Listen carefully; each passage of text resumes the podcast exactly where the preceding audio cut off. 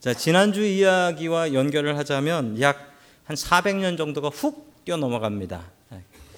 지난주 이야기는 한 2000년, 기원전 2000년쯤 얘기고 지금은 기원전 한 1500년쯤 이야기입니다. 한 400년 정도가 뒤로 훅 넘어가게 되는데 그 요셉 덕분에 야곱의 가족이 이집트로 이민을 갔지요? 이민을 가게 됩니다. 이민 나오는 것도 보면은 누구 덕분에 나오는 경우가 많습니다. 친척 하나가 미국 나와서 살아서 다 같이 뭐 미국 나와서 산다든지 이런 일들 우리 주변에도 흔히 있습니다. 자, 요셉이 먼저 이민 간 덕분에 그 요셉의 가족, 즉 야곱의 가족이 모두 다 이민을 가게 됩니다. 처음에 이집트로 이민 갈 때는 잠깐 굶어 죽지 않으려고 잠깐 가뭄을 피하려고 갔는데 살다 보니까 몇 년이 됐냐면 400년이 되어 버렸습니다. 400년 동안 이집트에서 살았던 겁니다. 자, 왜 이렇게 이집트에서 살았냐면 여러분 이집트하고 가나안하고 어디가 더 살기 좋을까요? 아, 성경에 가나안은 젖과 꿀이 흐르는 땅이라고 했으니까 가나안이 더 좋은 땅이겠거니 생각하시면 안 됩니다. 이집트가 훨씬 더 살기 좋은 곳입니다. 이집트는 나일강이 있잖아요. 이집트 그 평야는요, 1년에 세 번 농사를 지을 수가 있대요. 하도 비옥하고 햇볕이 좋아서. 산모작이 가능한 데래요. 거기에 비하면 이스라엘 땅은 정말 볼품 없습니다. 그러니 잠깐 잠깐 가뭄을 피하러 갔던 이 사람들이 그 좋은 나라 가서 눌러 앉아 사는 게 뭐가 이상합니까? 당연히 그렇죠. 근데 문제는 좋다고 사는 게 아닙니다. 하나님께서 그 땅을 지키라는 사명을 주셨는데 거기 가서 살고 있으면 안 될 것 같은데요. 자, 우리 첫 번째 하나님께서 우리에게 주시는 말씀 나그네 같은 인생을 기억하라라는 말씀입니다. 나그네 같은 인생. 여러분 우리의 인생이 나그네 같습니다. 왜 나그네 같냐고요? 어디서 왔다가 어디로 가는지 모르니까요. 그렇지만 우리는 분명히 알고 있습니다. 안 믿는 사람들은 인생이 나그네 길이라 어디서 와서 어디로 가는지 모른다 이야기하지만 우리는 분명히 알고 있습니다. 하나님으로부터 와서 우리는 하나님 품으로 돌아가야 될 사람들입니다. 자, 우리 출애굽기 2장 22절의 말씀을 같이 봅니다. 시작. 시보라가 아들을 낳으니 모세는 내가 낯선 땅에서 나그네가 되었구나 하면서 아들의 이름을 게르솜이라고 지었다. 아멘. 모세가 도망자 생활을 할 때의 이야기입니다. 모세가 이제 이집트 왕자로 입양이 되었었죠. 그런 히브리 사람입니다. 여러분 히브리 사람이라고 하는 게 맞습니다. 유대인이라고 하면 안 돼요. 왜냐하면 유대인이라는 말은 남유다라는 나라가 생긴 이후에 나온 말이기 때문에 이 남유다가 생기기 전에는 히브리 사람이라고 해야지 맞습니다. 자, 히브리 사람으로서 어, 이집트 사람 하나를 쳐서 죽입니다. 그리고 나서 도망자 신세가 되죠. 미디안 땅에 가서 미디안 제사장인 이드로를 만나게 되고 어, 그집 이드로에게 잘 보여서 그 집 딸인 십보라와 결혼을 하게 되었습니다. 그리고 아들을 낳았는데 이 아들의 이름이 무엇이라고요? 게르솜이라고 하는데 그 게르솜의 뜻은 내가 낯선 땅에서 나그네가 되었구나. 모세가 기억했습니다. 모세는 아, 내가 나그네구나. 집 떠난 나그네라는 겁니다. 내가 이집트를 떠난 나그네고 내가 주님의 품으로 돌아가야 되는 나그네다라는 것을 분명히 기억하고 있었습니다. 여러분, 우리 미국에 살면서 우리가 종종 그런 생각 들지요? 이 나라가 내 나라인가? 이거 난 나그네 아닌가? 이런 생각 드실 때 있으시지요? 분명히 있으실 거예요. 여러분 그 마음을 품으십시오. 우리의 인생 나그네다. 우리의 인생은 나그네라서 내가 사는 이 집이 내 집이 아니고 내가 사는 이 교회가 내 교회가 아니고 진짜 내 집과 내가 예배드릴 곳은 어디에 있다? 저 천국에 있다. 이거 명심하고 사십시오.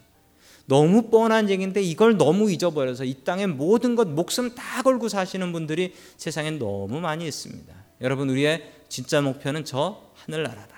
여러분 저 하늘나라 바라보는 나그네로 살아갈 수 있기를 주님의 이름으로 간절히 축원합니다. 아멘. 두 번째 하나님께서 우리에게 주시는 말씀은 하나님께 부르짖으라. 부르짖으라라는 말씀입니다.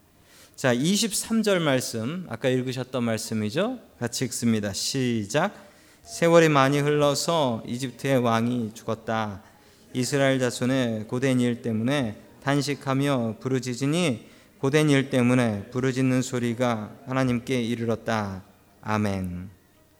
세월이 지나서 요셉을 총리로 세운 왕이 죽었다라는 뜻입니다. 세월이 많이 흘러서 요셉을 좋아하고 히브리 사람 좋아하고 편의를 봐주던 그 이집트 왕은 죽었다라는 얘기입니다. 그리고 이집트 왕이 죽은 것과 함께 또 다른 사실 하나는 그 70명이 이민을 간 히브리 민족이 너무 커졌다는 겁니다. 여러분 히브리 민족도 아니죠. 70명의 그냥 야곱의 가족이 갔어요. 그런데 지금은 민족과 나라가 돼 버렸어요. 엄청나게 많아진 겁니다. 얼마나 많아졌냐면 출애굽할 때 따라 나온 사람들의 그 남자 어른의 숫자가 60만 명이었다라고 얘기해요. 옛날에 4인 가족도 드물었죠? 4 곱하면 얼마입니까? 4, 6에? 제가 너무 어려운 걸 여쭤봤나요? 아무도 다 대답을 안 해서 4, 6에 24. 네. 240만 명 정도. 이것도 작은 거예요. 그러니까 200, 300만 정도 되는, 300만 정도 되는 인구가 돼버린 겁니다. 그러니까 이 이집트 왕이 두려운 거예요. 야, 저놈들이, 저놈들이, 힘도 좋은 저놈들이 한번 반란을 확 뒤집어 엎으면 우리가 어떻게 되냐. 그래서 그때부터 이집트 왕이 이 히브리 사람들을 괴롭히고 산하 제한을 하고 그리고 고된 일을 시켜서 일하다 죽게 만들려고 작정을 했던 겁니다. 자, 그런데 여러분 이 일이 왜 있게 되냐면 여러분 이 야곱의 가족이 이민을 간 이유는 거기서 가뭄을 피하고 다시 가나안 땅, 이 땅을 지키는 하나님께 약속받았지 않습니까? 땅을 받기로 땅을 받기로 약속해 놓고서 거기 가서 400년을 살고 있으면 어떡해요? 여러분 그래서 하나님께서 주신 고난이에요. 여러분 이 고난을 하나님께서 너무 잘 아시죠. 왜냐하면 하나님께서 주신 고난과 고통이니까 고난을 줘서 밀어내려고 가나안 땅으로 밀어내려고 그렇게 주신 고난인데 아, 여러분 중요한 사실 하나는 하나님께 이르렀던 것은 그 고통의 소리가 아니고요 부르짖는 소리였습니다. 힘들어 죽겠어요, 힘들어 죽겠어요 하는 그 소리가 아니고 주여 우리를 구원해 주시옵소서라고 부르짖는 소리를 하나님께서 들으셨다. 여러분 다른 소리도 다 들으시지만 하나님께서는 움직이지 않으십니다. 힘들어 죽겠어요라고 불평하는 소리를 하나님께서 들으시지만 하나님께서는 움직이시지는 않으십니다. 어떤 소리에 움직이시는가? 우리가 주님 앞에 기도하는 소리. 여성교회에서 첫 번째로 기도 제목이 기도하는 여성교회가 되게 해달라라고 기도 제목을 내셨습니다. 여러분 기도하셔야 됩니다. 기도하셔야 돼요. 교회에서 기도는 누가 많이 하냐? 뭐 남자 여자 다 같이 많이 하지만 항상 보면 여자분들이 더 자리를 지키고 여자분들이 더 열심히 기도하고 눈물을 흘리고 주님 앞에 부르짖습니다.